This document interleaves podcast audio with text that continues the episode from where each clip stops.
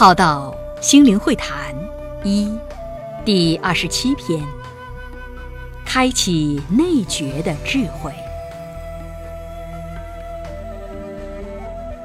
在自己身上探索生命的意义与价值，在探索的过程，也走上了觉悟的旅程，与开启了智慧。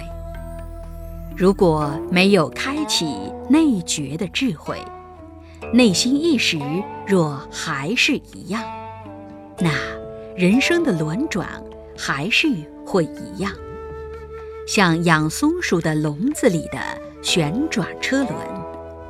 即使松鼠再怎么努力地奔跑，轴心是固定的，是不会前进的。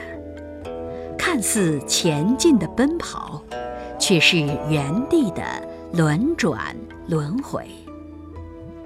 这个轴心是我们有所住的执着意识，是不想改变的脾气、毛病与习性，是我们停滞成长、停滞提升的心智模式。所以前进不了的。改变不了的地方，就是再来徘徊的轮回转生之处。